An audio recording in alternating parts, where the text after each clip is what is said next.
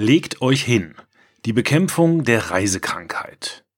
Ein Beitrag vom Daimler Blog, geschrieben von Dominik Bohrmann. Kinetose ist so etwas wie eine Volkskrankheit. Laut einer internen Untersuchung hat etwa die Hälfte der Bevölkerung bereits selbst Erfahrung mit Übelkeit im Fahrzeug gemacht. Bei Daimler arbeite ich an Möglichkeiten, das Wohlbefinden aller Passagiere an Bord unserer Fahrzeuge zu verbessern und das Auftreten von Kinetose zu reduzieren.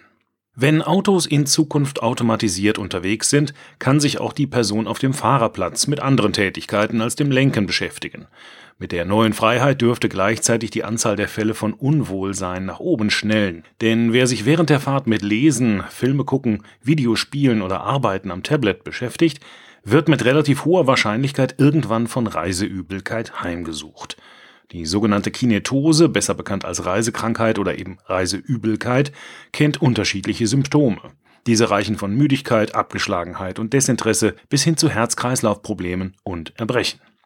Kinetose ist kein neuartiges Phänomen. Bereits 200 vor Christus, zu Zeiten der Zweiten Punischen Kriege, finden sich die ersten Aufzeichnungen, in denen die physiologische Reizreaktion erwähnt wurde. Durch das stetig wachsende Mobilitätsangebot und den ständigen Blick aufs Smartphone hat das Thema vor allem in jüngerer Vergangenheit an Relevanz gewonnen. Warum uns auf Schiffen, in Zügen mit Neigetechnik, auf turbulenten Flügen oder auch auf längeren Autofahrten unwohl wird, ist noch nicht vollständig erforscht. Es gibt unterschiedliche Theorien. Eine weit verbreitete geht davon aus, dass die Reisekrankheit dann auftritt, wenn unser Gehirn unterschiedliche Signale von unseren Sinnesorganen erhält, also beispielsweise widersprüchliche Informationen zur räumlichen Lage und zu den Bewegungen, denen unser Körper ausgesetzt ist. Nur sehr wenige Menschen haben diese Form der Übelkeit noch nie erlebt, entweder an sich selbst oder auf gemeinsamen Reisen mit Kindern. Denn bis zum 12. oder 13. Lebensjahr sind wir besonders anfällig. Ein Grund dafür ist unter anderem, dass sich das Gleichgewichtsorgan noch im Wachstum befindet und der Wahrnehmungsapparat besonders sensibel reagiert. Mit voranschreitendem Alter lässt die Anfälligkeit zwar nach, bei den meisten Menschen verschwindet sie allerdings nie ganz. Doch es gibt Hoffnung. Zum einen berücksichtigt der Bereich Fahrzeugkonzepte von Mercedes-Benz schon in der frühen Produktentwicklungsphase bekannte Aspekte der Kinetosevermeidung. Zum anderen erarbeiten wir weitere Entwicklungsansätze, mit denen sich die unangenehmen Symptome der Kinetose abmildern oder in Einzelfällen sogar verhindern lassen.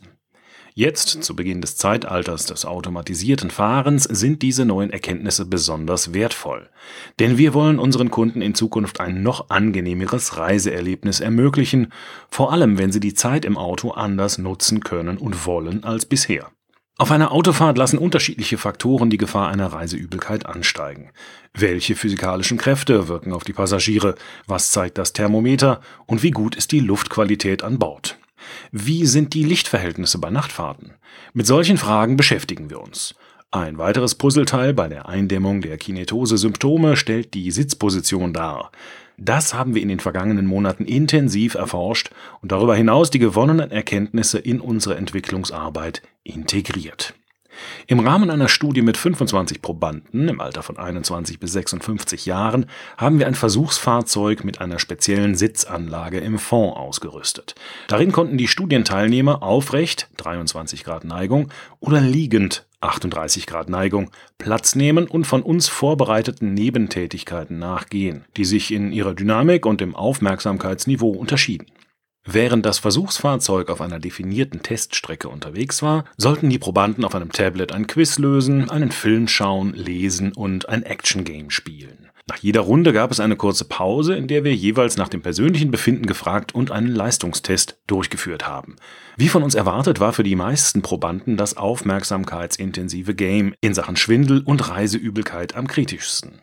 Die liegende Position hat zu einer bedeutenden Reduzierung von Reisekrankheit geführt und wurde darüber hinaus als besonders komfortabel empfunden.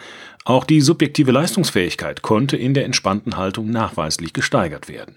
Besonders das häufige Stop and Go im Stadtverkehr wurde als unangenehm und Kinetose provozierend empfunden. Die Liegeposition bietet hier Vorteile, da die aktive Kopfstabilisation bei einer flachen Neigung der Lehne verringert wird. Untersuchungen in unserem Fahrdynamik-Simulator, bei denen wir uns das Bewegungs- und Schwingungsverhalten in verschiedenen Sitzpositionen angesehen haben, führten zu ähnlichen Resultaten.